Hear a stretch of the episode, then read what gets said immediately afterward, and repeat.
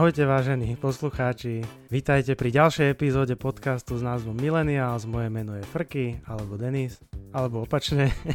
Čau Frky. A ja som Kika samozrejme. A vítam vás spolu s Frkým pri novej epizóde. Tuším, už to je 15, nie? Neviem, vždycky to popletieme nejako. Tak radšej to nehovorme. Dobre. Tak poďme na to. S Frkým sme tento mesiac nahrali veľmi zaujímavú epizódu o aktuálnej téme, ktorou je ľudské DNA a bavili sme sa o tom, ako môžeme zistiť viac o našich schopnostiach a predispozíciách. Ale sme si povedali, že predtým by bolo vhodné nahrať epizódu o našom vzniku. Tak Frky, mám teraz na teba takúto otázku. Vieš, odkiaľ sa berú deti? No odkud sa berú deti, Kikuško? No tak ja ti... Ja som vedela, že táto otázka ťa veľmi zaujíma a preto um, som vybrala našu dnešnú speakerku a že to teda dnes aj prezradíme spoločnosti a povieme, že bociany deti naozaj nenosia. A tak mám teda na teba ďalšiu otázku, či ty chceš mať vlastne deti? Fú, to je, to je zaujímavá otázka. No, už som nad tým uvažoval, prekvapivo. Tak ale... už mám svoj vek, ale ale rozmýšľam nad tým zo všetkých tých úlov pohľadov, pohľadu. Uh, rozmýšľam nad tým, že či som vlastne dostatočne vyzretý na to, aby som mohol mať deti, či som dostatočne zodpovedný, či som dostatočne zabezpečený, aby som sa dokázal starať o deti, mm-hmm. či by mhm. som bol naozaj dobrý rodič, dobrý tatko, mm-hmm. či by som musel chodiť na všetky tie stretnutia rodičov, uh, kde vlastne jediná téma je deti a nič iné. Na každý zápas. Hej, či by som bol pripravený na to vlastne obetovať zo svojho voľného času a venovať ho nejakému divnému piadi mužíkovi.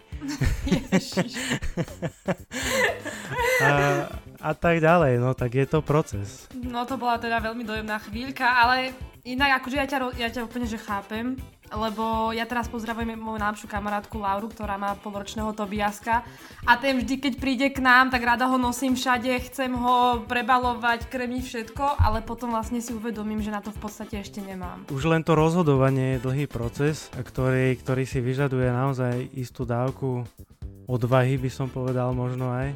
A, ale druhá stránka veci je, že keď už prejdeš všetkými týmito vecami a si schopná zodpovedať si na tie otázky a povedať si, že som pripravená alebo pripravený mať tie deti. Druhá vec je, že či vlastne môžeme. A toto je to, čím sa budeme dnes zaoberať. A práve pri tejto príležitosti sme si pozvali, alebo teda ja som pozvala do našeho podcastu veľmi mladú a sympatickú doktorku, ktorá sa venuje reprodukčnej medicíne. A ja som teda veľmi rada, že môžem Mišku Harbulákovú medzi nami privítať a teda, že si Miška prišla s nami takto pokecať. Ahoj Miška. Čaute, čaute, ja som tiež rada.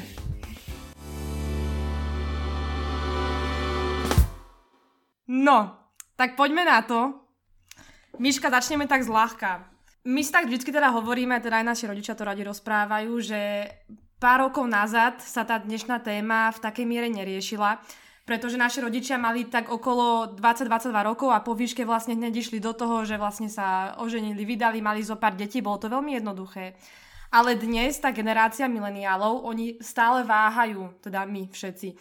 Prečo a ako to vnímaš ty, keby si to nejak mohla možno zo všeobecne aj podľa toho, že aký, akých klientov mávaš? Tak ani neviem, či váhajú, a tak sme v podstate iná generácia. Do tej generácie patrím tiež. Mám skoro 30 rokov, zatiaľ nemám deti.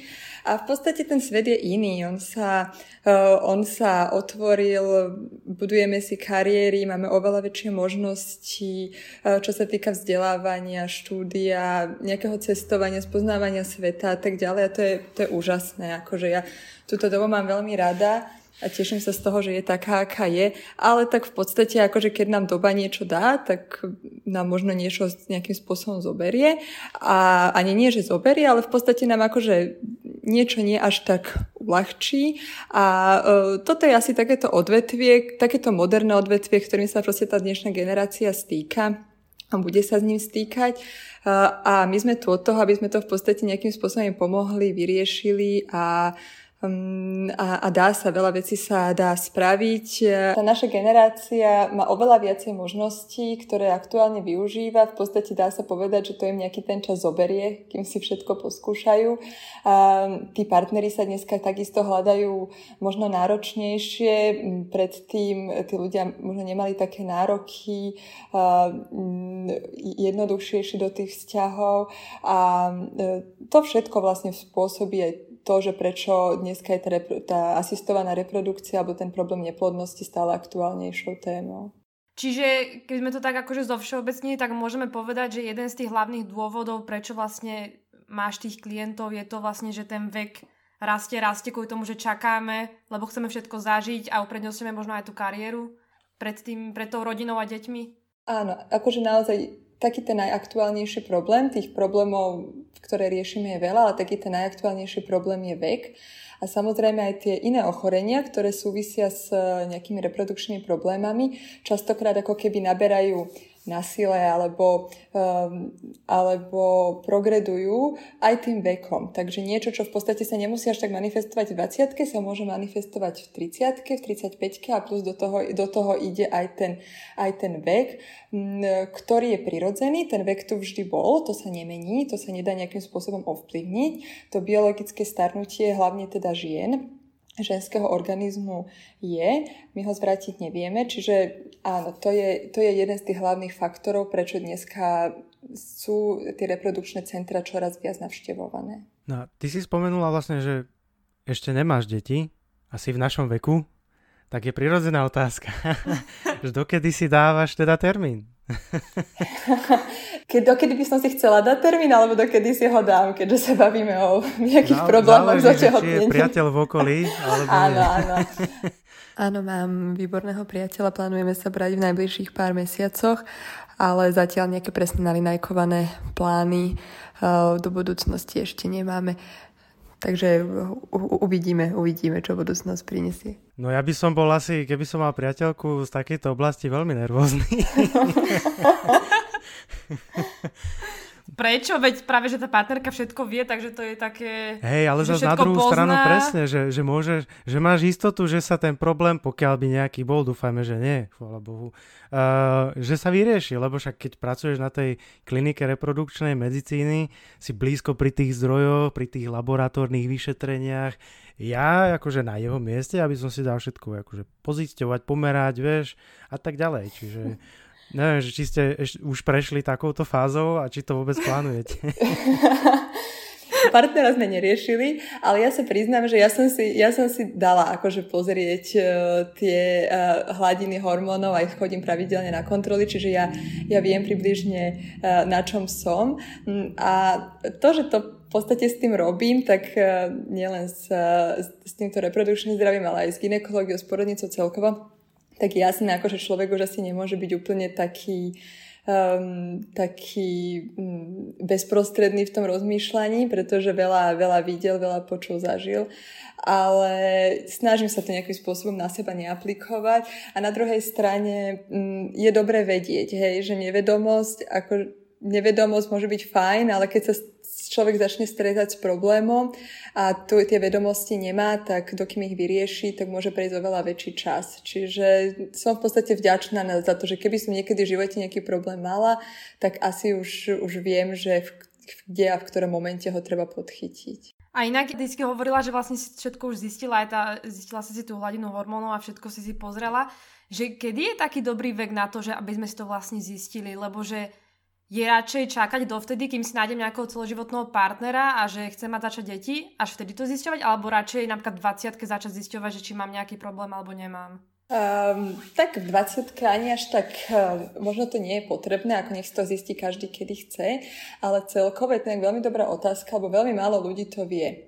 A celkovo tak po 30. roku života, v podstate v rámci tých akýchkoľvek preventívnych eh, prehliadok alebo u ambulantného ginekologa, keď ste um, na nejakej kontrole vizite, tak eh, dá sa skontrolovať hladina AMH, to je antimillerov hormón, ktorý sa hodnotí z krvi a je to jeden z markerov, uh, takých tých reprodukčných markerov, že aký je ten aktuálny potenciál reprodukčný tej ženy a má to nejaké svoje tie fyziologické hodnoty, to rozmedzie. A samozrejme, aby vyšla tá hodnota nejaká výrazne znížená aj v mladšom veku, uh, tak uh, už je tam proste taký ten výkričník a tá žena viac menej vie, že možno by mala začať niečo skôr riešiť alebo byť viacej na pozore. Uh, ďalším takým tým markerom je ultrazvuk. Na ultrazvuku sa na vaječníkoch dajú počítať folikuly. To je tiež ďalší taký ten marker um, toho aktuálneho uh, reprodukčného potenciálu tej ženy. A uh, taktiež, e, čo neviem, či až tak často sa robí a podľa mňa je to veľmi dôležité, že možno keď, hlavne na takej preventívnej prehliadke, keď je, keď je nejaká žena, tak sa nejakým tým empatickým, jemným spôsobom spýtať, že či plánuje rodinu, alebo proste nie tak, aby sa je to dotklo, ale tak, aby možno, možno sa otvorila téma, ktorú ona vnútorne rieši a sama by nevyšla s ňou na povrch. A ak, a ak sa, a ak sa takáto, ta, takáto vec načrtne, tak už by mal mať nejaký ten výkričník aj ten lekár, že uh, aha, tak možno by sme mohli zaujať nejaký manažment. Takže ty si vlastne teraz zadefinovala také tie dva najčastejšie medicínske dôvody ženskej neplodnosti, tie folikuly a ten hormón? Nie, nie, to nie sú, dô, to nie sú dôvody, to sú v podstate markery. Čiže ako keby uh, hladina toho hormónu, že koľko ho máš v krvi, ti určuje, že či nemáš napríklad zniženú ovariálnu rezervu. Proste to priamo súvisí s vaječníkmi. A takisto aj ten útrazok priamo súvisí s vaječníkmi, že ako, ako to vyzerá, takže ako, že asi to tak reálne aj je. A tieto dva markery, jeden teda z krvi, jeden ultrazvukový, uh, spolu takmer vždy súvisia, čo korelujú, takže jeden ide v ruka v ruke s druhým. A po tej 30 sa to odporúča raz do roka si to dať pozrieť, lebo uh, minimálne keď tá žena aj nemá partnera, tak uh, už sú dneska aj moderné možnosti, um, ako, sa, ako, um, ako to svojím spôsobom podchytiť. Dobre, keď Kika hovorila o tých dôvodoch, vieme si možno povedať, že aké sú tie najčastejšie medicínske dôvody neplodnosti u ženy? Tak taký ten najmodernejší a najaktuálnejší, stále aktuálnejší je ten stúpajúci vek. A to, čo sme vravela, že veľa tých ochorení ako keby uh, aj progreduje tým vekom. A e, tý, akože tých ochorení je veľmi veľa, tak tých dôvodov je veľmi veľa, takže e, poviem také tie najčastejšie. Takým tým najčastejším je endometrióza, to je ochorenie, ktorým trpí každá desiatá žena, tak v reprodukčnom veku. A takisto ale ono môže mať e, rôzne štádium, rôzne, rôzne postihovať tú ženu. Znížená ovariálna re, rezerva, a to sa napríklad zistí z, toho, z tej krvi, keď si niekto dá vyšetriť to AMH. Nepriechodnosť vaj, vajíčkovodov po zápaloch rôznych a vtedy aj keď tá žena má dobrý reprodukčný potenciál, e, alebo teda zachovanú tú ovariálnu rezervu, ale je tam ten, e, tá porucha tej bariéry, teda tá porucha, porucha toho transportu, tá bariéra e, spôsobená zrastami po zápaloch a vtedy napríklad e, sa využíva tá metóda IVF, kedy sa vlastne musí tá znepriechodnená cesta obísť z, z druhej strany. To sú aj také najčastejšie, potom sú tam hematologické nejaké problémy, imunologické problémy a to už sú také, ktoré sú už také interdisciplinárne, ale takých z tých klasických ginekologických toto sú tie najčastejšie. Dobrá, dá sa možno hovoriť o nejakom ja neviem, spôsobe života alebo, alebo niečomu, čo tá žena dokáže ovplyvniť na to, aby takéto problémy, že nemusela riešiť alebo ich minimálne vedela že oddialiť čo najviac? Tak um, ťažko povedať, keď niekto trpí tou endometriózou, tak ňou proste trpí, keď niekto mal v minulosti nejaký zápal, ktorý spravil poškodenie toho vajíčkovodu, tak tak uh, už sa to asi nedá zmeniť, čiže skôr taká, taká tá preven- prevencia, uh, nezanedbanie toho ochorenia, uh, dobre zvládnutý manažment zo strany lekára aj zo strany pacienta a hlavne celkovo proste neodkladať. Neodkladať s výkričníkom, že keď je nejaký problém a proste nedojde k otehotneniu, tak uh, nič človek nedá za to, keď pôjde na konzultáciu do centra asistovanej reprodukcie. To neznamená, že mu hneď ho nastavia na nejaký cyklus a ideme do toho. Proste minimálne sú tam špecialisti, ktorí vedia pátrať po tom, že prečo sa, to, prečo sa to stalo. Čiže čo sa dá najviac ovplyvniť je asi to, že neodkladať to. A potom mne ako napríklad žene, že stále hovoria o, okolo, okolo idúci som chcela povedať. OK. Nie, ale akože aj tak, že z rodiny, že nesadajú si na studené, to sa často hovorí ženám, že potom budú mať nejaké problémy ženské. To teda súvisí aj s neplodnosťou, že to môže takto nejak ovplyvniť? Tak áno, zápaly v um, malej panve, alebo teda postihujúce tú oblasť um, genitálu vnútorného, uh, celkovo môžu spôsobiť zrasty. Najčastejšie tie zrasty spôsobujú uh, sexuálne prenosné ochorenia ako chlamidiová infekcia, infekcia, preto je typické, že spôsobuje tie e, zrasty v, obla- v oblasti e, vajíčkovodov a e, tiež ureaplazmy, mykoplazmy a tieto zápaly treba samozrejme preliečiť, ale niekedy už sú tieto poškodenie ako keby irreverzibilné. Čiže to sa potom dá aj potom vyliečiť akože nejakými antibiotikami možno alebo nejakými inými liekami? Áno, áno, akože zápal sa dá samozrejme preliečiť, ale nie vždy, ako keby zrasty po tom zápale sa dajú úplne odstrániť. Alebo respektíve, keď tie zrasty vzniknú, tak oni tam už zvyknú potom byť. Ale, ale, ale vravím, to sú, to sú veci, ktoré sa dajú riešiť a no, toto je napríklad taký, ta, taká tá vec, ktorú, s ktorou my vieme veľmi dobre pomôcť v tých centrách asistovanej reprodukcie. A teda veľmi dobre vieme pomôcť aj s tým vekom, ktorý si spomínala na začiatku. Tak keby si nám mohla povedať, že aký vek je ten prelomový ohľadom znižovania plodnosti ženy? No, neviem, či vieme pomôcť ve- s vekom ve- veku, veku žien. Takže my sa vieme ovplniť, že povieme si, že napríklad, že keby bola prelomová 40 tak viem, že do tých 35 by som teda mala áno, tie áno, deti, sú, sú, tam, sú, sú tam uh, je, samozrejme tak akože najplodnejšia je žena teraz. To je úplne jedno, aká je tá, a, aká je nová generácia, aké sú nové trendy, akým spôsobom žijeme čoho sme samozrejme akože aj my súčasťou, ja špeciálne tiež, um, ale uh, viac menej tá, ten potenciál reprodukčný najlepšie také 27 28 vždy to tak, um, vždy to tak bolo.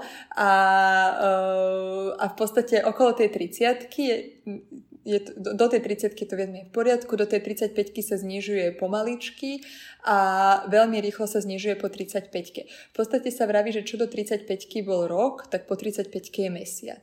Tam dochádza vyslovene k takej prúd, takému prúdkému klesaniu tej plodnosti, čiže naozaj niekto, kto má od, okolo 35 rokov a, a na 35 rokov by nemá, a má nejaký problém s tým otehotným, by to naozaj nemal odkladať, lebo je obrovský rozdiel medzi 29 a medzi 31 a medzi 34 a 37. To je, to, tam, je, tam je obrovský rozdiel vlastne v rámci toho reprodukčného potenciálu. No, my, my sa akože v dnešnej spoločnosti okrem iného často stretávame s tým, že sa rôzni ľudia rôznym spôsobom verejne vyjadrujú k rôznym témam bez toho, že by mali nejaké overené fakty k tomu, alebo že by mali k tomu adekvátne vzdelanie. E, materstvo ženy, alebo teda veci, ktoré sa riešia v súčasnosti ohľadom interrupcií, je tiež vlastne jedna z nich. Ty to vnímaš ako? Tak je to tak. Špeciálne ginekológia, táto reprodukčná medicína interrupcie, tak to je veľmi taká, aj porodníctvo, taká veľmi pretriasaná téma. A e, v podstate eh, na, na tom internete extrémne množstvo informácií. Dneska sa môže vyjadriť ktokoľvek, k čomukoľvek, anonymne. Eh, a eh, potom tí ľudia majú častokrát veľmi protichodné informácie, eh, zle pochopené informácie. Nemusia byť a priori nesprávne, ale proste nemusia sa ich úplne týkať, ako si oni myslia. Takže ja si myslím, že proste pokiaľ má niekto problém, tak by mali za špecialistom. Proste nemal by dôverovať nejakým fóram, ktoré, ktoré vôbec nemusia mať akože reálne nejaký správny medicínsky podklad alebo vôbec nemusia byť akože vyslovene sa týkať jeho ako konkrétneho prípadu. Proste niekedy sa pokazí auto, tak tiež idem k automechanikovi, hej, akože asi, a, a, asi tak, pretože dôverujem tomu, že ten človek to vie, to vie lepšie. Takže m, mm, myslím si, že to veľmi ľuďom nepomáha to, že, m, mm, že v podstate svoje tie problémy uh, riešia najprv cez nejaké fóra, čety a nie s odborníkmi. Potom tam chodia s rôznymi informáciami, ktoré im treba vyvracať a je to častokrát náročné. Vyvracať myslíš akože... Vyvráť, vyvrátiť. Dobre, ako, ako vnímaš napríklad to, že z tej témy interrupcie sa stala vlastne politická téma a že sa to pretriasia vo verejnoprávnej televízii a do tých diskusí sú paradoxne e, prizývaní práve chlapi. Tak e, toto je taká, taká mm, náročnejšia otázka a mm, neviem, či mi na ňu úplne tak jednoznačne ľahko odpovedať, ale každopádne si myslím, že v politike sú oveľa, teda v zdravotníctve sú oveľa uh, dôležitejšie problémy, ktorým sa nevenuje uh, dostatočná pozornosť alebo takmer žiadna pozornosť a zaslúžili by si oveľa väčšiu osvetu, tak v rámci populácie medzi nich radím aj reprodukčné zdravie, reprodukčnú medicínu v takom pozitívnom slova zmysle. A taktiež si myslím, že lekár ako taký má ľudí liečiť podľa najlepších dostupných metód, podľa odporúčaných guidelinov a nemá nejakým spôsobom uh, svoje presvedčenia, svoje, svoje náboženské vierovýznanie uh, do toho um, tlačiť a tým pádom nejakým spôsobom modifikovať tú možnú dostupnú liečbu, pretože to je osud druhých ľudí a on môže uh, aplikovať uh, náboženstvo a čo, čo, čokoľvek, čomu verí a o čom je presvedčený vo svojom osobnom živote, ale tým druhým ľuďom by mal dať to najlepšie, najmodernejšie a najdostupnejšie na to, aby sa vyriešil ich problém a tak, taký, taký je asi môj názor na toto, že lekár nie je ani sudca, ani boh, ani nikto iný, je to lekár a má ľudí liečiť. A Miška, ty keď si už spomínala, teda aj Frky to spomínala, tie, to podliehanie neovereným faktom, je nejaká taká nepravdivá informácia o ženskej neplodnosti, s ktorou sa vo svojej praxi najčastejšie stretávaš? A že ktorú tam treba potom, ako si hovorila, treba vyvracať tým klientom? tak tých je veľa, ale napríklad, keď už sme pri tých médiách, alebo pri nejakom také, že čo oni tak akože absorbujú z, z médií, tak to sú napríklad aj to, že teraz je taký novodobý trend nejakých celebrít, že okolo 50 rodia a ono častokrát, ako som hovorila o tom, o tom, o tom uh, o, tej, o tom reprodukčnom potenciále, ktorý uh, jasné, akože výnimka potvrdzuje pravidlo, ale v podstate má nejaký svoj charakter, nejakú krivku, ktorá, ktorá platí. A v podstate nepovedia, alebo teda ne, neuverejňuje sa to, že častokrát sú to uh, deti napríklad zdarovaných vajíčok alebo zdarovaných embryí a tak ďalej, že tá žena je schopná vynosiť deti aj do vyššieho veku, ale, ale už uh, vlastne ako keby naozaj po tej 40 má oveľa menšiu pravdepodobnosť, že sa že otehotne spontánne z vlastných, z vlastných gamet. A že uh, potom ženy to vnímajú tak, že aha, však tá tá, tá druhá tak ďalej. Proste celebrity, verejne známe osoby uh, to dali a že však my máme ešte kopec času, vlastne máme stále ešte 10 rokov. Myslím si, že keby že sa o tom hovorí otvorenejšie, aj mm, verejne známe osoby o tom hovoria otvorenejšie a povzbudivo, tak, uh, tak, tak by možno bol na to úplne iný pohľad a pomohlo by sa hlavne tým druhým. Lebo ja, ja o tom viem. pri tom veku tam, sa, tam ide iba o to, že či tá žena je schopná vynosiť to dieťa, alebo ide aj o ten pôrod potom samotný, že keď stúpa vek, že aj ten pôrod je ťažký pre tú ženu? Alebo ťažší teda? Tak akože jasne, jasne toto tiež je ako pravidlo úplne každý, každý to tehotenstvo, každý ten organizmus zvláda to tehotenstvo inak, ale je to, uh, je to náročné pre ten organizmus a samozrejme, čím je tá žena staršia, tak tým je väčšia taká pravdepodobnosť, že tam je nejaká komplikácia uh, nejakého, v zmysle nejakého vysokého krvného tlaku alebo alebo, alebo nejaká iná komplikácia, ale, mm, ale tak aj to sa dá dneska, dneska zvládnuť, odmonitorovať a tak ďalej. Dobre, no ja si myslím, že by sme o tej ženskej neplodnosti mohli diskutovať aj ďalej, ale Frky mi minulý týždeň spomínala, že má na teba Miška veľmi veľa otázok, tak ja si myslím, že mu teraz prenechám priestor. No, um, No poď. No kamarát sa pýta, ne ja.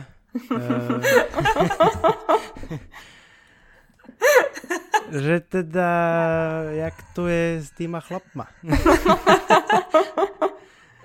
že jak sa táto problematika týka aj nich vlastne. Týka, týka, no. Tak...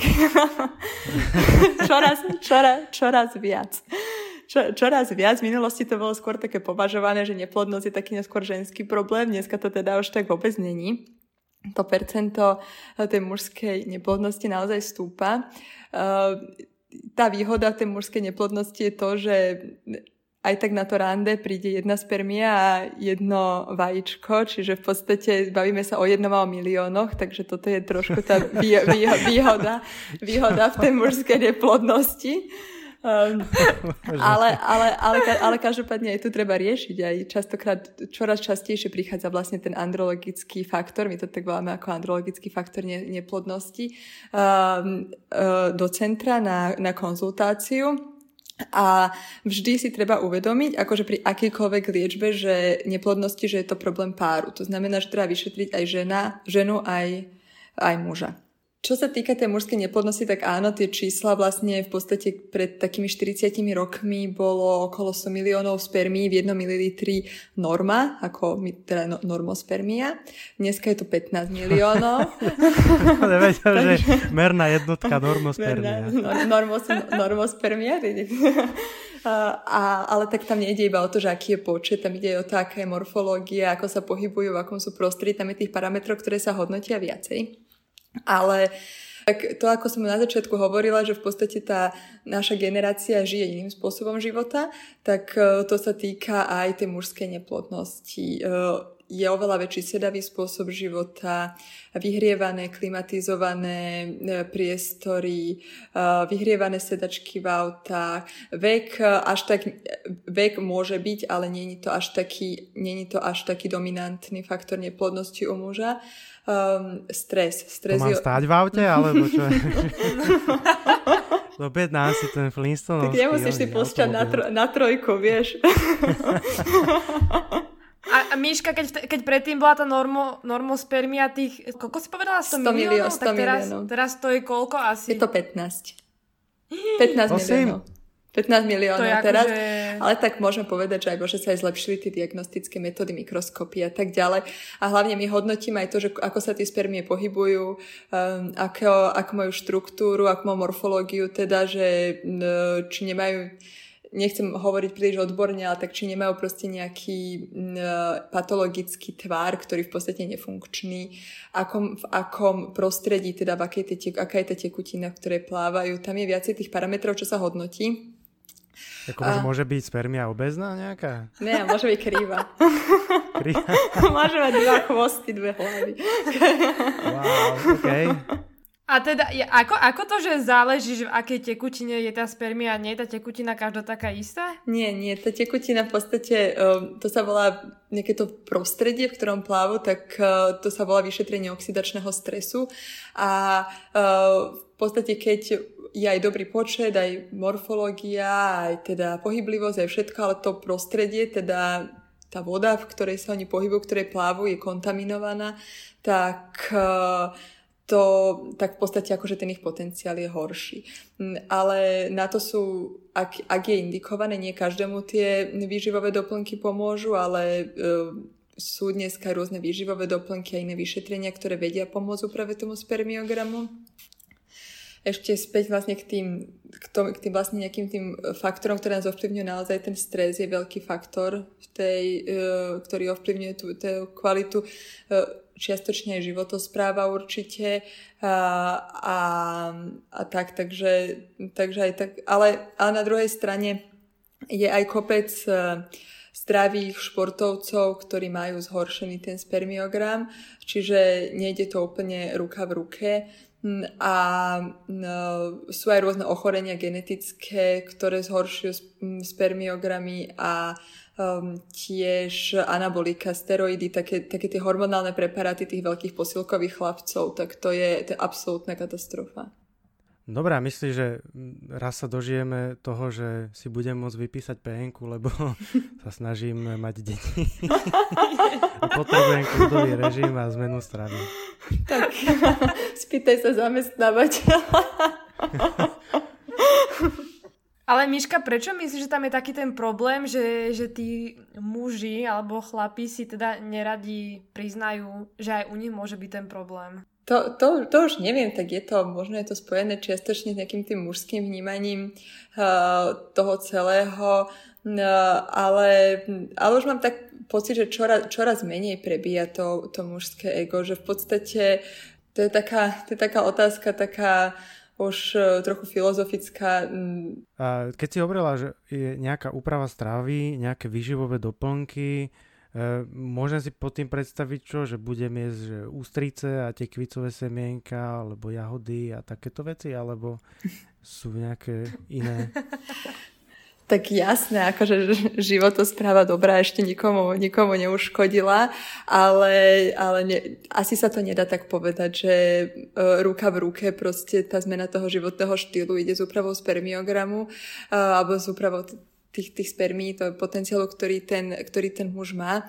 Samozrejme, tá, dá sa to kontrolovať, že dá sa spraviť vlastne kontroly nejakého spermiogramu, potom proste možno zmeniť nejakú tú životosprávu, uh, uh, výživu, stres, um, celkovo nejaký ten, nejako ten život, teoreticky, aký je teda ten oxidačný stres vysoký, teda ten ten faktor oxidačného stresu vidie vysoký a nasadia sa nejaké výživové doplnky, užívajú sa nejaké 3 mesiace, tak sa dajú, dá spraviť kontrola a tam sa uvidí, že či je ten spermiogram zlepšený. Určite sa s tým spermiogramom proste hýbať dá, ale tak ako som tedy povedal, že každý má nejaký svoj reprodukčný potenciál a nie vždy je proste možné ho zvrátiť a, e, a to je aj to, že prečo niekedy tí športovci, e, ktorí sa zdravo stravujú, proste povedzme, že neberú žiadne steroidy, anabolika, e, proste majú zhoršený spermiogram. Ale dneska v podstate, keď ideme do tej liečby neplodnosti, tak my potrebujeme k jednému vajíčku jednu spermiu, Takže v podstate iba vyslovene, keď je tam úplná, že volá sa to, že azospermia, že tam je žiadna spermia v tom ejakuláte, tak až vtedy v podstate uh, je, sa teda ne, nedá ako keby, no, keď nie sú spermie, tak sa nedá, nedá oplodniť proste uh, spermiami, ktoré nie sú to vajíčko. A inak to je možno taká taká divná otázka odo mňa, ale ja som si teda myslela, že teda v, eja, v ejakuláte vždy musí byť tá spermia, že, že ako to, že existuje aj taký prípad, že v ejakuláte spermia nie je. Áno, aj, aj toto je super, super otázka, lebo naozaj to tak nie je. Čiže keď sa povie, že niekto strieľa na prázdno, tak... tak... Strieľa na, môže, môže strieľať na prázdno. V podstate... v podstate... Uh, uh, ale tak teraz seriózne, lebo to, to je vážna téma tak um, v podstate uh, mať pohľadný styk a ejakulovať sa nerovná, nerovná vedieť plodiť deti alebo mať potenciál plodiť deti. Um, sú poruchy, ktoré spôsobujú to, že v ejakuláte nie sú žiadne spermie.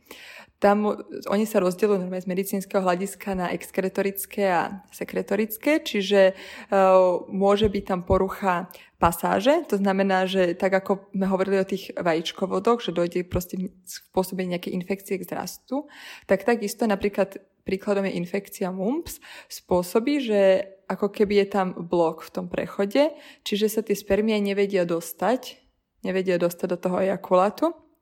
To je to je jeden, jeden z tých e, faktorov. E, potom môže byť, e, keď je nezostúpený semeník, sa volá kryptorchizmus medicínsky, a on by mal byť operovaný proste do nejakého určitého obdobia života, veľmi, veľmi skorého a ako náhle proste je to zanedbané, čiže je povedzme ten chlapec, chlapec, malý chlapec operovaný až v nejakých 5 rokoch, tak už môže mať ako keby uh, tú spermiogenézu nenavratne poškodenú. To je ďalší.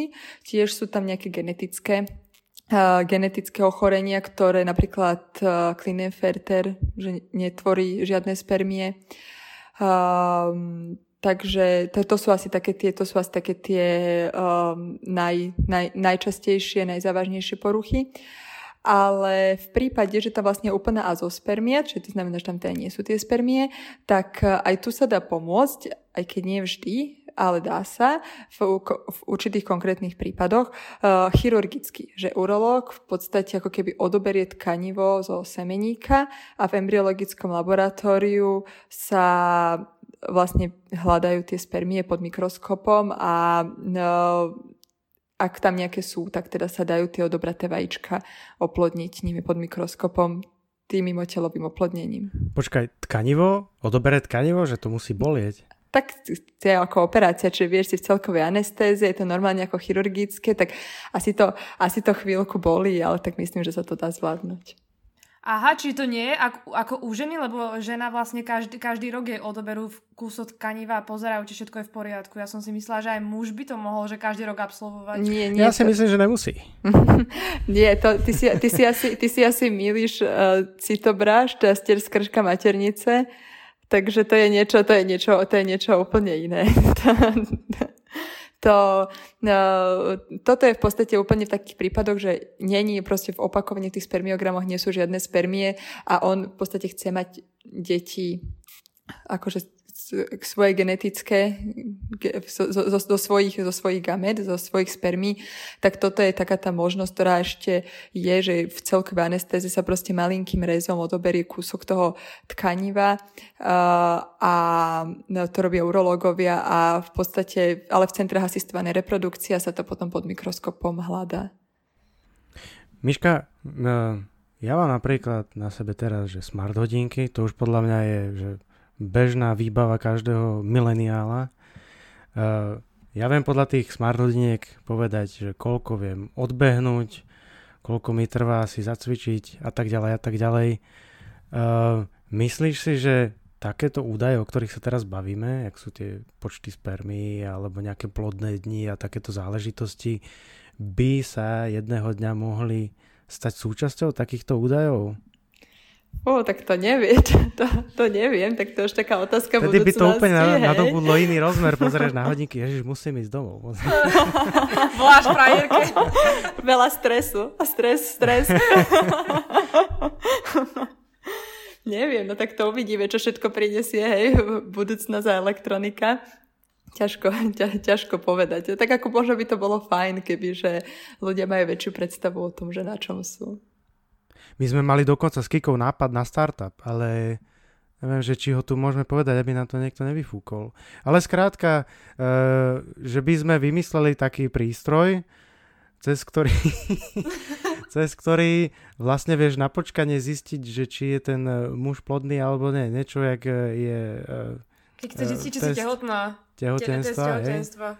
Tak proste, vieš, Chlap by si tak no, zisťovala, tak... či teda má dostatočný počet spermí, alebo či má teda nejaké tie plodné dni, či teda nevie, či má chlap plodné alebo neplodné dni, ale takéto niečo. Tak to je bolo super, že keď to vymyslíte, tak potom ja vás podporím. Môžem propagovať váš výrobok. Budeme na tom robiť. Dobre, a dajme si teda takú tú poslednú otázku k tejto časti, teda o mužskej neplodnosti, že keď sme, ta, keď sme sa teda bavili o tom, že tí, tí naši tátové majú lepšie spermia ako dnešní dvaciatníci, uh, aké sú perspektívy vývoja v tejto oblasti napríklad o 20 rokov? Že keď sa teda znížilo zo 100 miliónov na 15 miliónov, že sú teda nejaké také štatistiky teda do budúcna, že by sa to ešte zmenšovalo? Tak uh, určite tak... Um nevyvíja, nemysl, ako, ťažko povedať, aká bude budúcnosť, hej, lebo však tá sa môže kedy, kedykoľvek, akokoľvek zmeniť, ale tak poďme proste tak, že ako to asi vyzerá, tak eh, pokiaľ budeme ďalej žiť takýmto týmto spôsobom života, ktorým žijeme, ktorý opakujem proste naozaj mám, mám veľmi rada, čiže nechcem sa nejako vrácať, že v minulosti to bolo lepšie alebo tak, tak eh, asi tie úplne ten reprodukčný potenciál ani tých chlapov sa nebude, nebude asi ne, nepôjde to asi úplne že ideálnejším smerom. Myslím, že môžeme predpokladať, že ten problém, problém s otehotnením bude mať čoraz väčší počet ľudí, ale stále to neznamená, že proste nemôžu mať deti. Že proste od toho je tu ten, to odvetvie reprodukčnej medicíny, to asistované reprodukcie, ktorá sa veľmi dynamicky rozvíja. Je to možno jedno z najdynamickejších sa rozvíjajúcich takých medicínskych oborov, že vždy proste keď nám doba niečo zobere, čo si, ako ja si to myslím, že tak je, že keď nám doba niečo zobere, tak nám niečo prinese. Čiže ona nám niečo priniesla, niečo zobrala, ale na druhej strane my to vždy máme tú modernú medicínu, ktorú my môžeme využiť. Ktorú proste nemali tie dve generácie pred nami. Čiže um, ono asi, asi sa to bude vyvíjať tým smerom, že stále viac a viac ľudí bude musieť vyhľadať centra asistované reprodukcie alebo nejakú pomoc, ale to neznamená, že proste sa im nebude dať pomôcť. Možno práve naopak, ide to proste brutálne rýchlo. E, dá sa to, alebo tie problémy, o ktorých tu vlastne hovoríme, že dá sa to možno nejak aj že geograficky začleniť, že ja neviem napríklad, že táto oblasť sveta má väčší problém než tá druhá? S plodnosťou teda. Urč, určite, určite, akože tie vyspelé krajiny, ako sme my, my patríme medzi vyspelé krajiny, majú oveľa väčší problém s takýmto bezprostredným otehotnením, možno ako tie krajiny, ktoré sú menej vyspelé, ale asi to bude tiež súvisieť s tým, že oni proste žijú ten život, ktorý žili dve generácie ľudia pred nami. Čiže naozaj akože nestresujú sa, majú proste, cho, cho, majú väčšiu fyzickú aktivitu, všetko v podstate, čo súvisí nejako s tým, s, tým, s tým životom, ktorý bol, kto, ktorý bol predtým. No dobre, teraz keď sa teda prenesieme ešte trochu ďalej, keď už sme vlastne pomenovali tie problémy a, a, a otočili sme si ich z viacerých strán, keď zistíme teda už konečne v istých súvislostiach, my ako ľudia, že, že máme takýto problém, sme vlastne ochotní si ho priznať a následne riešiť? Aká je tvoja skúsenosť e, z kliniky? Tak bola by som ráda, keby že sa hovorí viac o tomto probléme. Mm, ja to možno neviem posúdiť úplne tak neobjektívne, pretože v podstate som vyrastala s môjim otcom, ktorý je lekár v reprodukčnom centre. Ja som nejakým spôsobom uh, nastúpila na tento vlak, idem v tom s ním. Ale naozaj akože keď sa rozprávam či už so svojimi priateľmi alebo pacientkami, tak e, ľudia nevedia, e, boja sa vedieť, hambia sa častokrát. Myslím si, že také nejaké to detabuizovanie a otvorené rozprávanie o, tomto, o tejto téme by, by, by im veľmi pomohlo. Myslím si, že keby že vedeli, vedeli by, aké majú možnosti, tak uh, a v podstate niečo také podobné, ako sa teraz, čo sa veľmi teším z toho začalo robiť, povedzme, s psychiatrickými ochoreniami, že nie si v tom sám a otvor sa a je tu liečba, je to normálne a treba vám pomôcť a my sme tu na to tak kebyže tak proste ľudia začnú vnímať aj nejako takto svoje reprodukčné zdravie, že taká tá det- detabuizácia proste pochopenie toho problému a uchopenie jeho vyriešenie, potom je vo výsledku krásny výsledok. Hej, akože výsledok liečby je rodina. Takže je to, je, je to veľmi pekné odvetvie, keď sa ľudia neboja, nehambia, ako sa vraví, chytia to zapače si a nehajú sa, ne, ne, nehajú odborníkov, aby im pomohli. A myslíš, že sa hambia viac ženy alebo muži? Ja si pamätám totiž to, keď som bol s kamarátkou na ginekológii, bol som ju tam odviesť iba a čakal som na chodbe. Myslím, že to bolo práve vo vašej klinike a otvorili sa dvere a akurát tam volali niekoho donútra, nejakého pána, teda že na, na vyšetrenie a ten doktor sa obrátil na mňa, že tak idete donútra? A ja, že no nie, ja, ja, ja som tu iba doprovod. A išiel som sa schovať do rohu. Myslím si, že sa proste není za čo hambiť a neviem, prečo sa ľudia hambia za nejaké svoje ťažkosti. Je to v podstate zdravotný problém ako ktorýkoľvek iný a najpodstatnejšie že sa dá riešiť. Takže tak. Ale áno, je to, je to niečo, čo si vyžaduje, je to obor, ktorý si vyžaduje veľkú dávku empatie, diskretnosti, citlivosti. Ale ja tak pevne verím, že tej našej generácii sa to v podstate podarí zlomiť. Že... A máte aj nejaký akože vlastný spôsob humoru na klinike? Uh, máme, jasné. Dok- doktor, doktori majú špeciálny, špeciálny spôsob humoru. Jasné, akože máme až taký nekorektný humor niekedy, ale to iba tak medzi nami. Ale to je uh, to, že asi taká tá profesionálna deformácia, že v rámci tých problémov si z toho vieme spraviť aj srandu, lebo však keď už niekto robí taký ťažký obor, ako je ginekológia, porodníctvo, reprodukčná medicína, tak ono proste sa asi treba potom aj zasmiať na tom. Inak, ale ja som, ja som aj čítala, že tá, ako hovoríš to, že treba vlastne urobiť, uh, že rozprávať teda o tom probléme a že treba o tom diskutovať, že som aj čítala, že napríklad bol nejaký pár, ktorý mal problém a že ním naozaj stačila iba nejaká jednoduchá konverzácia, či s ginekológom alebo teda s nejakým doktorom v tej rep- v reprodukčnej klinike a že potom vlastne všetko išlo, že už potom mali tie deti. Takže ľudia by sa teda za to nemali hámbiť, no. Áno, to je to, že v podstate veľa, veľa problémov je veľmi ľahko riešiteľných, že e, tá, e, tá neplodnosť je veľmi komplexná a sú tie problémy proste od jednoduchých, alebo teda to, čo musíme vyriešiť od jednoduchých až po veľmi náročné a zložité. Ale častokrát je to vec, ktorá sa dá veľmi elegantne vyriešiť, možno ani aj, aj sú ľudia niekedy prekvapení. Proste naozaj úprava životosprávy, metabolizmu, nejaké navodenie ovulácie. Oni vo výsledku, keď to vyriešia, tak alebo, alebo respektíve to, to som chcela povedať, že a veľakrát proste ten problém má, nie vždy, ale má jednoduché riešenie alebo proste zvládnutelné riešenie, ale keď do toho príde už ten druhý faktor, vek, že niekto ten nie až tak ťažko riešiteľný problém odklada 10 rokov, tak už ho má a plus má proste 37 rokov. Hej, čiže, či, čiže a, a, a s tým vekom môžeme pohnúť, nevieme. Takže, takže áno, určite proste veľký apel je keď je problém, neodkladať a ťažko, častokrát sa dojde na uh, veľmi elegantné riešenie, pokiaľ, pokiaľ sa to neskomplikuje proste nejakými náročnejšími alebo neriešiteľnými faktormi. Dá sa možno vyčísliť, že aká je úspešnosť e, tých párov, ktoré prídu s tým, že majú problémy s plodnosťou? Dá, sú na to aj, sú na to aj štatistiky.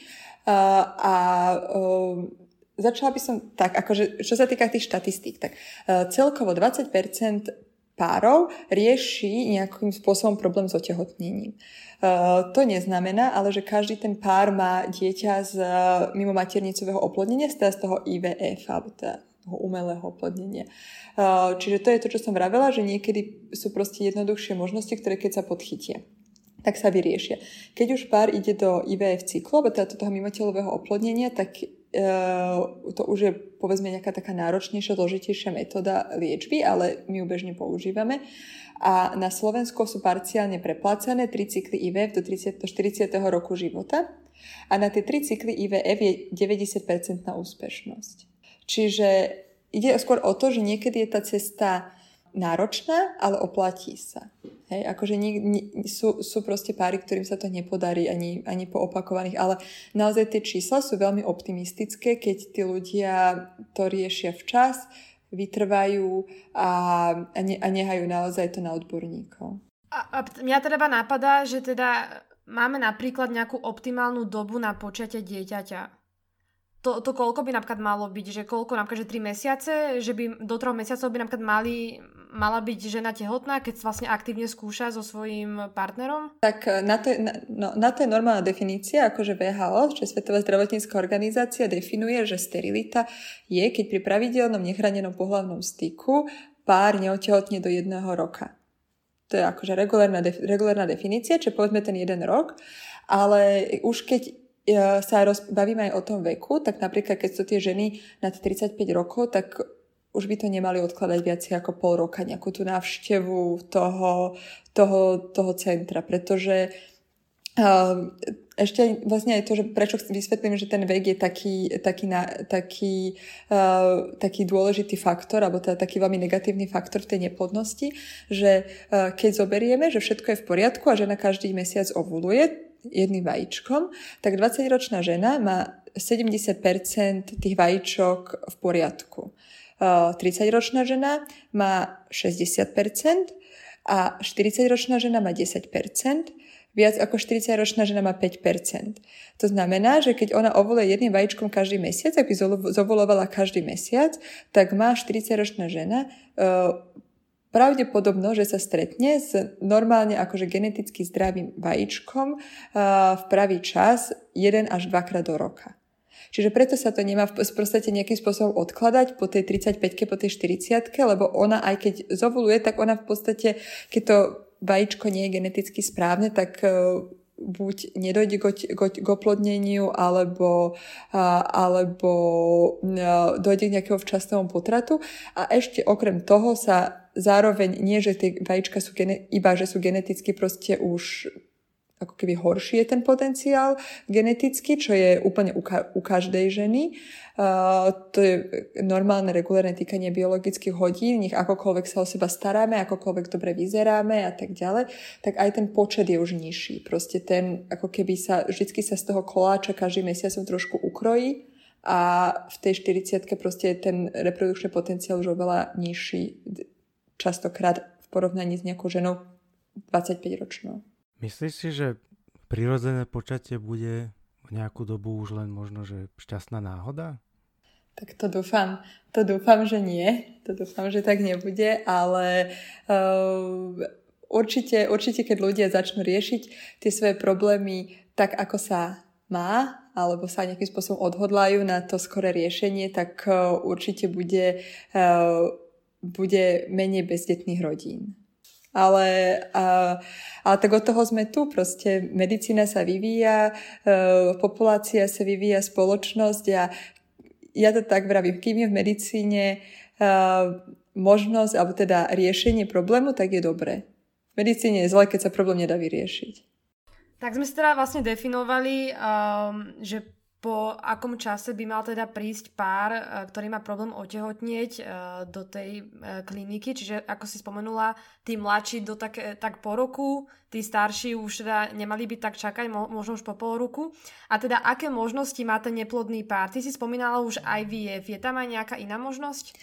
Áno, áno, IVF je v podstate už taká tá uh, uh, ako keby vždy sa ide od menej náročných technik po náročnejšie techniky. To aj vie, už taká náročnejšia technika. A to je to, čo som hovorila, že niekedy proste pomôže úprava metabolizmu, niekedy pomôže navodenie ovulácie. Potom my používame takú metódu, volá sa, že intrauterina inseminácia a to je v podstate ako keby uh, volá sa to, že IUI, EU intra, intra, intrauterina inseminácia, každý, kto rieši neplodnosť, tak sa určite s týmto pojmom stretol. A to je v podstate laicky povedané, ako keby spracovanie spermí, ultrazvukom uh, zmonitorovaná, zmoni, zmonitorovaný dominantný folikul uh, pri priechodných vajční, uh, vajíčkovodoch, to musí byť odmonitorované a ako keby sa iba správne načasuje, že sa do maternice takým tenkým katetrom, je to úplne bezbolestné, trvá to asi 10 sekúnd, ambulantne streknú tie spermie. A uh, takýmto spôsobom sa v podstate vytvorí ako keby to, že sa že sú správny čas na správnom mieste. Takže to je taká napríklad taká jednoduchšia metóda, um, ktorá tiež má svoju úspešnosť a, a, a v podstate v prípade, že, tie metód, že táto metóda napríklad nie je opakovane úspešná, tak sa pristupuje k tomu IVF, to je tomu mimotelovému oplodneniu, a, ale aj na, ale vlastne každé, každá tá metóda má nejaké svoje indikácie, čiže napríklad keď sú nepriechodné vajíč, vajíčko vody, tak tam nejaký, nejaká tá inseminácia nepomôže, lebo tam sa ne, nedostane v podstate to vajíčko do tej maternice. Ale toto je napríklad taká elegantná, jednoduchá metóda a veľa ľuďom pomohla a e, toto je to, kedy si ľudia podľa mňa povedia, že však mohol som možno prísť skôr, že nebolo to proste až také, až také ťažké. Rozmýšľam nad tým, že už si sa stretla niekedy s názorom, že to, čo vlastne robíte, je, je keby proti prírodzenosti? Už, už ste sa s tým stretli niekedy? Áno, jasné, že sme sa stretli. A o, ja by som ešte chcela vysvetliť to, že vlastne hovorí sa, že umelé oplodnenie, ono je to podľa mňa neúplne korektný názov preto. Normálne akože v svetovej literatúre sa to nazýva asistovaná reprodukcia, čiže tam žiadne slovo umelé nie je alebo assisted reproduction po anglicky.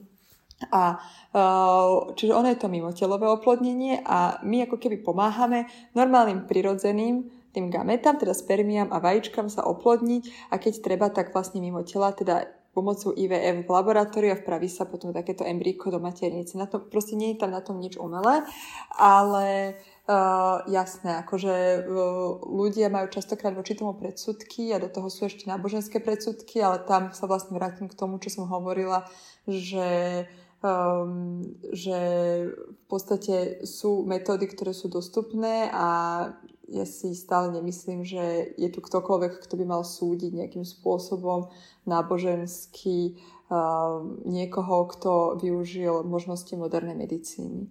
A tak to už je ťažko, to už je taká spoločenská otázka, to je niečo ako tie interrupcie, to hm, ja mám na to jasný názor, ale nemusí sa zhodovať s názorom druhých ľudí. Dobre, keď už sme to vlastne načrtli, tak dostávam sa k takej akože morálno-etickej otázke a to je, že či si myslíš, že treba vlastne riešiť e, problémy s neplodnosťou pri aktuálnom počte a, rastúcej populácie, lebo sa hovorí, že tie zdroje, ktoré tu máme, sú obmedzené a že, že ten neustalý nárast populácie dosť uh, vyťažuje vlastne našu planétu, že či toto vlastne tým spôsobom nejako v úvodzovkách neprispieva k tomu. ty si myslím, že vôbec vlastne práve na Slovensku, Slovensko je, dá sa povedať, že Uh, najmenej uh, prosperujúca krajina, čo sa týka nejakého počtu narodených detí, alebo jednou z, najhorš- z, najhor- jednou z krajín s najhoršou štatistikou. Slovensko má dneska 1,3 dieťaťa na pár. To znamená, že v podstate pár sú dvaja ľudia a 1,3 dieťaťa je priemerná, priemerný počet, čiže vôbec nie, práve naopak, myslím si, že by sa malo v nejakých vyspelých spoločnosti, v nejakej vyspelej spoločnosti a v produktívnej spoločnosti práve apelovať na tieto veci. A Slovensko ani nerieši, alebo mm, až do takej miery tento problém v porovnaní s inými krajinami. Iné krajiny, západné krajiny majú oveľa, oveľa um, viacej apelujú na, tú, túto, na túto ako keby demografickú krivku. Slovenské reprodukčné centra sú na špičkovej úrovni. Sú naozaj na európskej úrovni, laboratórne, medicínsky, kapacitne. Kdokoľvek, kto príde do Centra asistovanej reprodukcie na Slovensku, kdekoľvek inde, tak naozaj uvidí, že to sú proste krásne moderné centra. Uh, napriek tomu my máme okolo 3000 cyklov uh, takýchto IVF cyklov ročne eh, na populáciu, čo je asi jeden cyklus na 1500 obyvateľov. A západné krajiny majú dvojnásobok, také vyspelejšie, ešte o niečo vyspelejšie krajiny ako my, čiže oni majú 1 na 800. Izrael ako jedna z najvyspelejších krajín na svete má jednak 250 a škandinávské krajiny, napríklad Dánsko, takisto jedný z najvyspelejších krajín na svete. V Dánsku je narodených z pomocou metód asistovanej reprodukcie 10% detí. Takže, takže práve naopak, myslím si, že by mal byť na to uh, väčší dôraz, väčší apel a uh, ešte záleží vlastne aj, že aký typ populácie vyrastie z tých detí, ktoré, ktoré dneska vlastne sú deťmi alebo budú deťmi. Ja si myslím, že tam je aj taká tá jedna z tých, e, taká dilema, že ja som sa teda už stretla aj s tým, že niektorí, z tý, niektorí teda z našej generácie, že nechcú mať deti kvôli tomu, lebo vlastne sa zvyšuje populácia, čo má teda dopad na klimatické zmeny a že prečo by teda malo byť ešte viac tých ľudí, že aj, že aj takto sme sa akože s tým stretávali. Tak áno, ale tak to my, myslím si, že akože nielen počet ľudí môže za to, akým spôsobom dneska planéta vyzerá, ale skôr ten životný štýl dnešných ľudí za to, za to môže.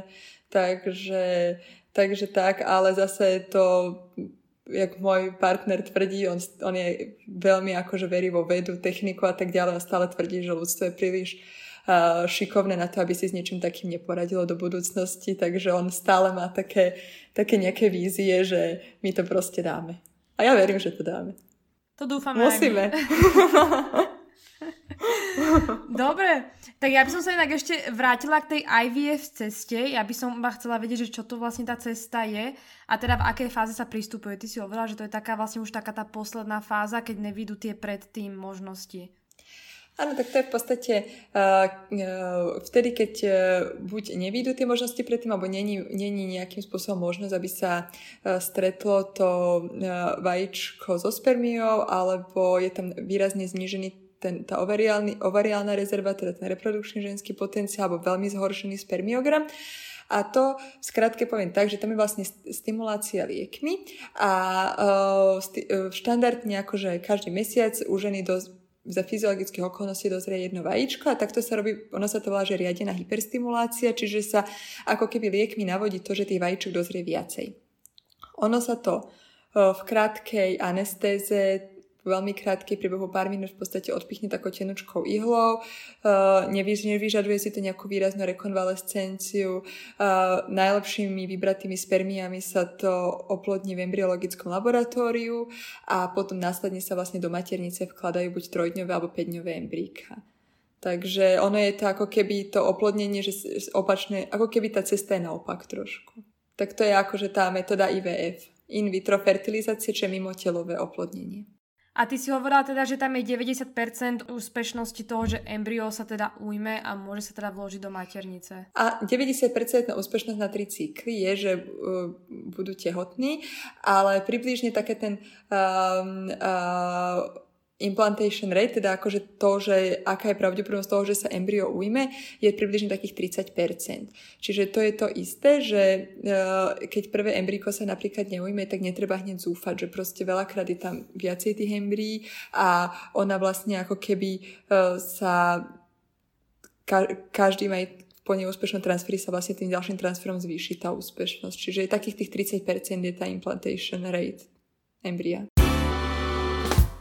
my sme sa inak aj bavili teda, že mnohé ženy by aj chceli otehotnieť, to nemajú partnera. Že ale teda... aj veľa mužov by chcelo otehotnieť, ale nemá partnerku. Čo? Počkaj, pardon. Čo takéto prípady teda? Možno sa budú aj mužom dávať maternice do budúcna, keď budú chcieť byť tehotný. Ale však bol jeden chlap, čo porodil. To Nie, sme pozerali sme si to spolu. googlili. Ja som, ja som hovoril, Kike, určite, ja som videl chlapa proste s veľkým bruchom tak to si ktorý ja tam má dieťa, ale... ja ale čo sme to zistili? Frky, zistili čo sme to že zistili? to bola preoperovaná žena. No. No, tak to dáva zmysel.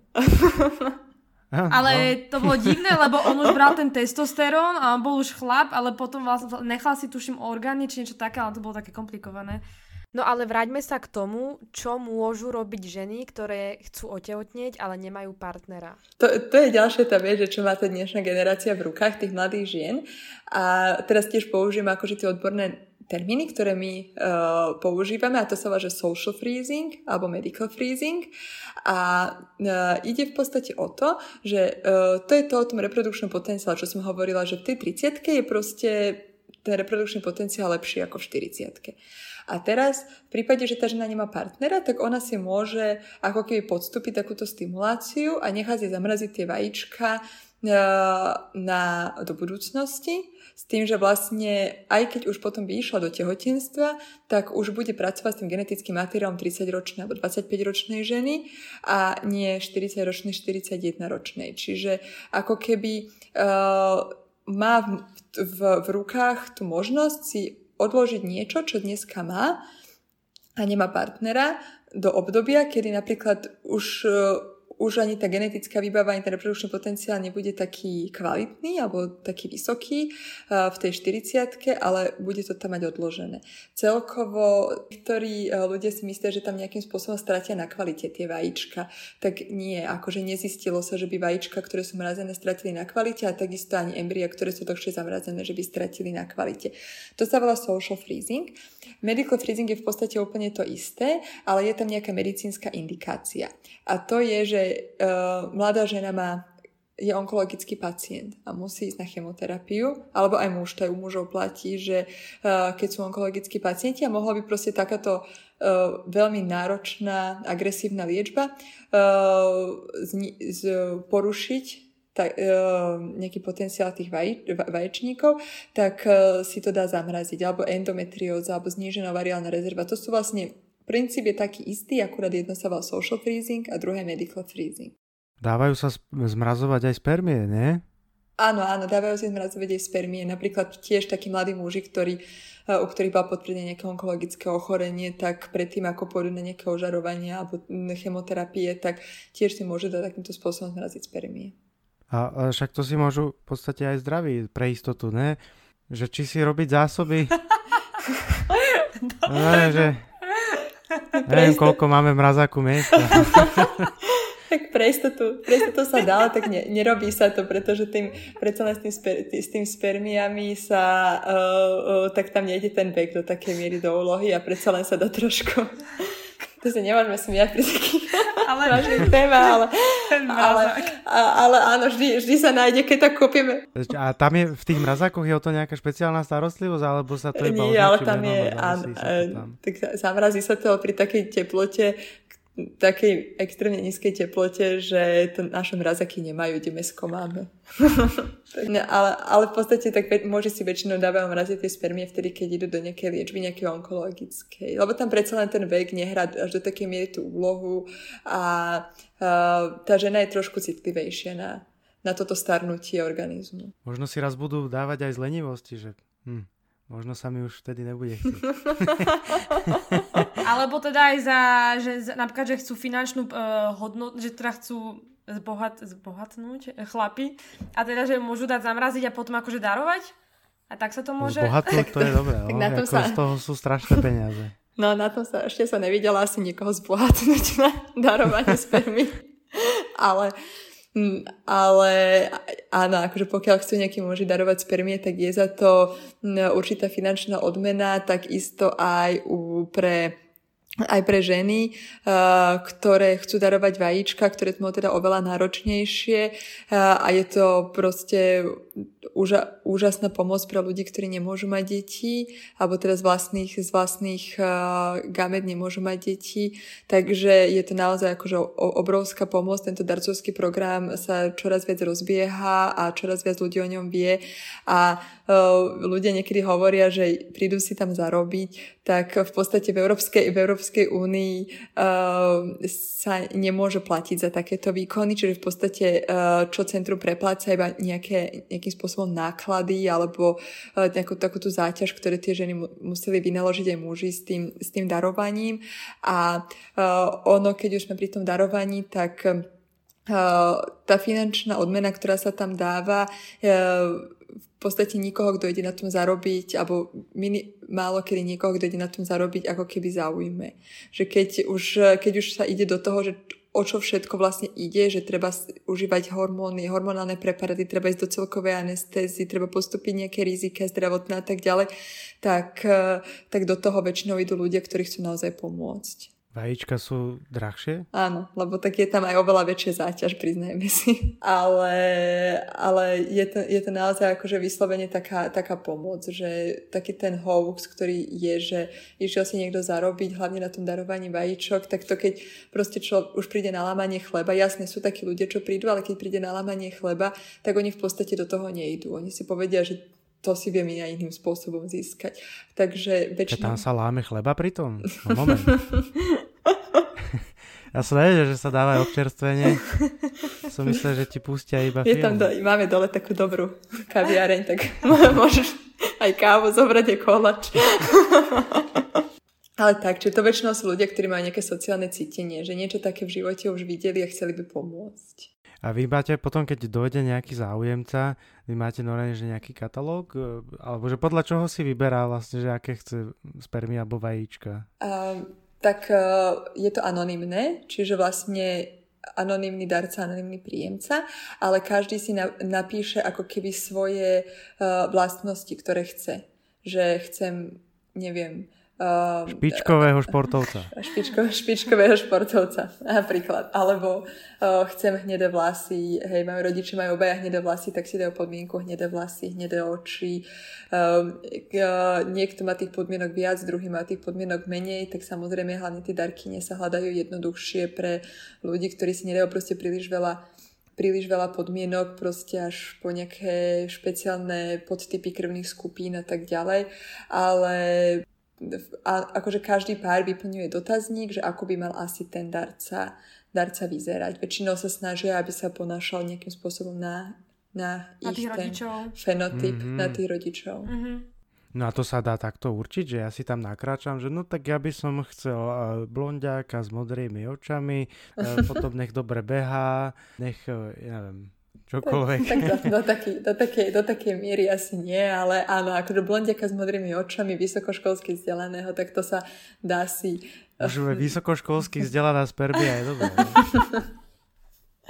ale, ale ale, ale naozaj akože ten, uh, tam sú kritéria, ktorými tí, uh, akože široké spektrum, takže vieme všetky menové, ktorými tí ľudia pre, ako keby, aby sa dostali do toho, do, aby mohli darovať, aby sme to mohli od nich prijať, to je prvá vec, uh, sú komplexne vyšetrení a, uh, a v podstate ako tie, uh, tie darkyne, tí darcovia, tak uh, to sú, to sú veľakrát akože veľmi kvalitní, kvalifikovaní ľudia, ktorí, ktorí aj keby všetky tie príjemky neboli také, také milé a také, uh, také, tak, také úprimné a takým spôsobom proste chceli pomôcť ako títo ľudia, ktorí, ktorí to dávajú. Hm, a tie podmienky, ktoré si tam oni dajú, alebo teda tie očakávania, ktoré od toho majú, sú vždycky splnené? Že vždycky sa to podarí? Keď sú tam úplne proste nesplniteľné podmienky, tak nie, ale áno, akože zvykne, zvy, splní sa to. Splní sa to, vždy je to na konzultácii s tým,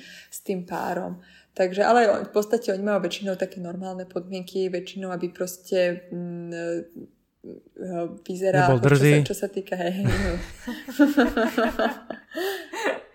aby, sa na, aby sa na nich nejako podobala teoreticky ešte k vzdelaniu niekedy.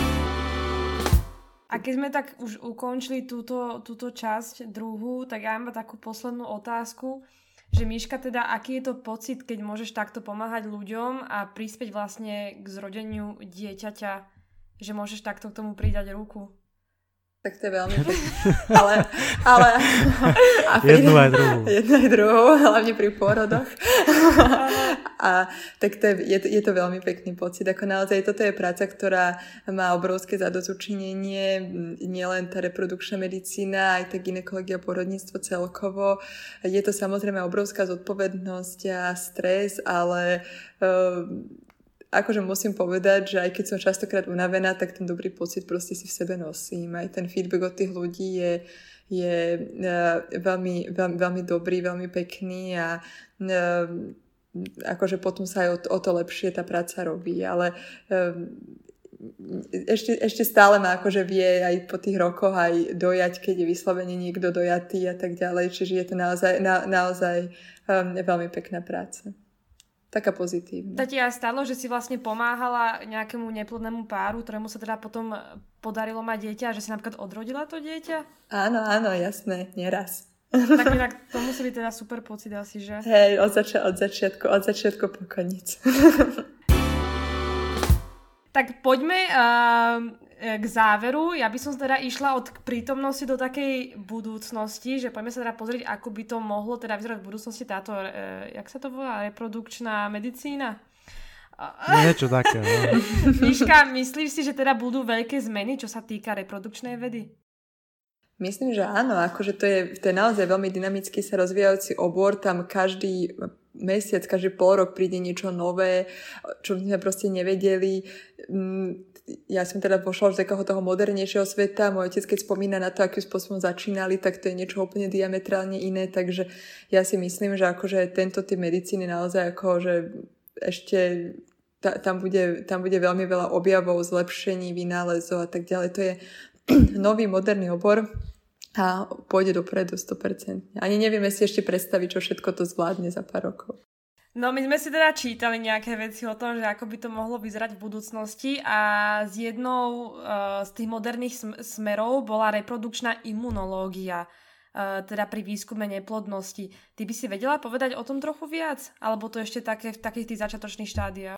Nie, akože je to, vyskytuje sa to, je to síce minorit, minoritný problém, s ktorým sa my stretávame, ale stretávame sa s ním a uh, je to taký interdisciplinárny uh, smer, že my vždycky máme toho reprodukčného imunológa, uh, ktorý, ktorému odošleme týchto pacientov a on nejakým spôsobom s nami, s nami dá ten manažment do poriadku a, uh, alebo teda naplánuje nám nejaký ten manažment a my to, a my, my to, nasle, my to nasledujeme uh, v súvislosti aj s tou reprodukciou a oplodnením a uh, možno to vplýva nejakým spôsobom aj taký ten vznik tých nových potravinových alergií, ktorý je tiež vlastne ten, ten sociálny smog a tak ďalej.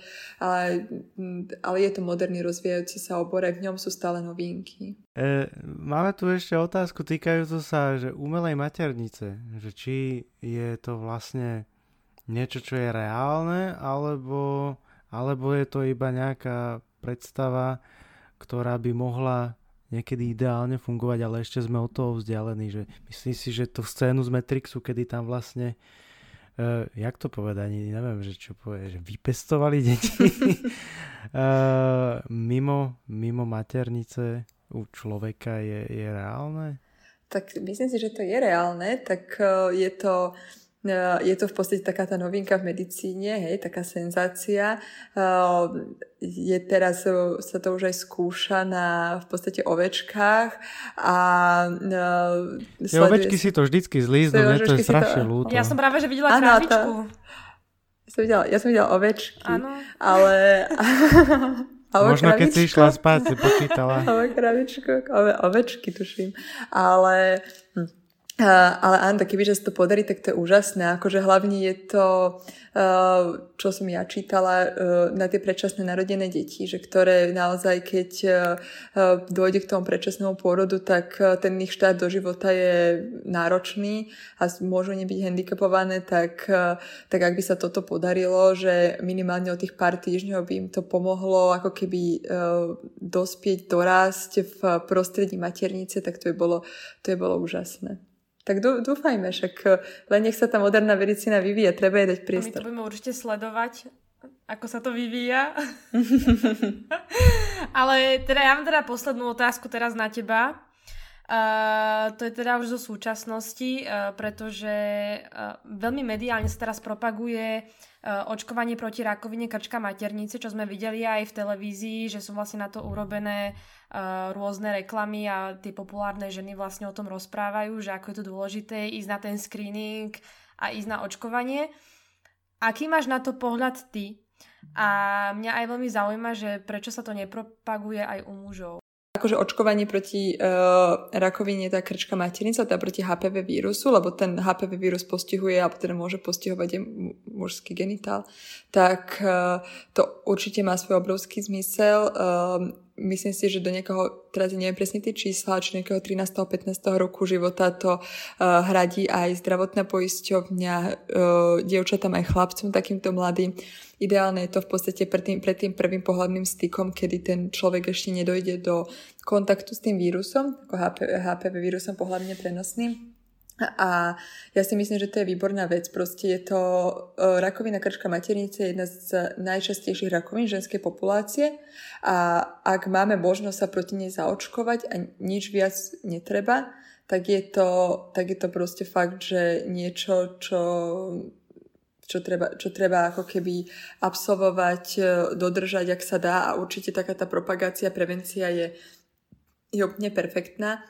Tiež, keď začalo toto očkovanie proti krčka maternice, ja som mala nejakých tých 14 rokov, tak to bolo extrémne drahé očkovanie, ktoré mi zaplatili rodičia z nejakých vlastných zdrojov a e, dneska to hradí poisťovňa alebo ten doplatok, ktorý tam je, je v podstate možno stotinový, teraz nechcem hovoriť úplne z čísla, ale oveľa, oveľa menší, ako bolo kedykoľvek, je to oveľa dostupnejšie, mm, zahrania to väčší počet tých podtypov vírusu, takže je to, mm, takže určite je to super a akože bolo by veľmi dôležité, aby takáto prevencia uh, bola aj u mužov alebo aj u mladých chlapcov, ale ja akože do takej miery sa neverujem urológii, ale tiež mám napríklad pocit, že rakovina prsníka je oveľa viacej spomínaná v médiách ako napríklad rakovina semeníkov. A rakovina semeníkov postihuje uh, mladých mužov a tiež je to proste nejaká hrozba, o ktorej sa napríklad do takej miery nerozpráva. Takisto nejaké preventívne prehľadky urológov a tak ďalej. Dobre teda, tak uh, my ďakujeme veľmi pekne, predovšetkým, že, že si si našla čas a že si nám odovzdala kopec zaujímavých informácií. Miška, ja tu mám normálne, že prichystané niečo zo srdca. Ja som nechcela povedať, že si naozaj že veľmi príjemná spolo, mm, e, spoločníčka a že si tie veci vysvetlila aj takýmto ľuďom ako my, ktorým, ktorí sa teda nevenujeme medicíne a ktorí nepoznáme všetky tie medicínske výrazy a že teda veľmi dobre som pochopila všetko, čo si povedala a som veľmi rada, že sme si ťa takto zavolali a že si prijala to pozvanie. A dúfam, že sa rade niekedy teraz stretneme. Dúfam, že nie uh, v klinike, ale niekde len tak na káve. Možno aj teda tam pod klinikou nemáme pekné koláčiky, teda pekné, dobré koláčiky, čo si hovorila. Ale naozaj ďakujeme. Bolo to Ďakujem. veľmi príjemné. Ďakujem aj ja. Naozaj, naozaj som rada, že som mohla niečo takto povedať a že som vás poznala. Inak toto máme tiež vždycky problém, lebo nevieme vlastne, že koľka táto epizóda je, lebo my sa striedame tri dvojice, takže vždy povieme úplne iné číslo, než v skutočnosti vychádza. Takže ja to teraz tak šalamúnsky zaobalím. Toto bola ďalšia z mnohých epizód podcastu Millennials. Všetky epizódy môžete nájsť na všetkých možných platformách, ako je Podbean, Apple Podcast, Google Podcast alebo Spotify. Nájsť nás môžete aj na YouTube. Ak sa vám náš podcast páčil, budeme veľmi radi, ak nás budete sledovať na sociálnych sieťach, na Facebooku a na Instagrame. Ak máte nejaké otázky, prípadne nejaké tipy na témy a hosti, pokojne nám napíšte mail na millennials.podcasty.gmail.com Tento podcast vznikol v spolupráci s divadlom Falangír, čím pozdravujeme našich kolegov z divadla. Ďakujeme veľmi pekne, vážení poslucháči, a prajeme veľa plodných dní. Čaute.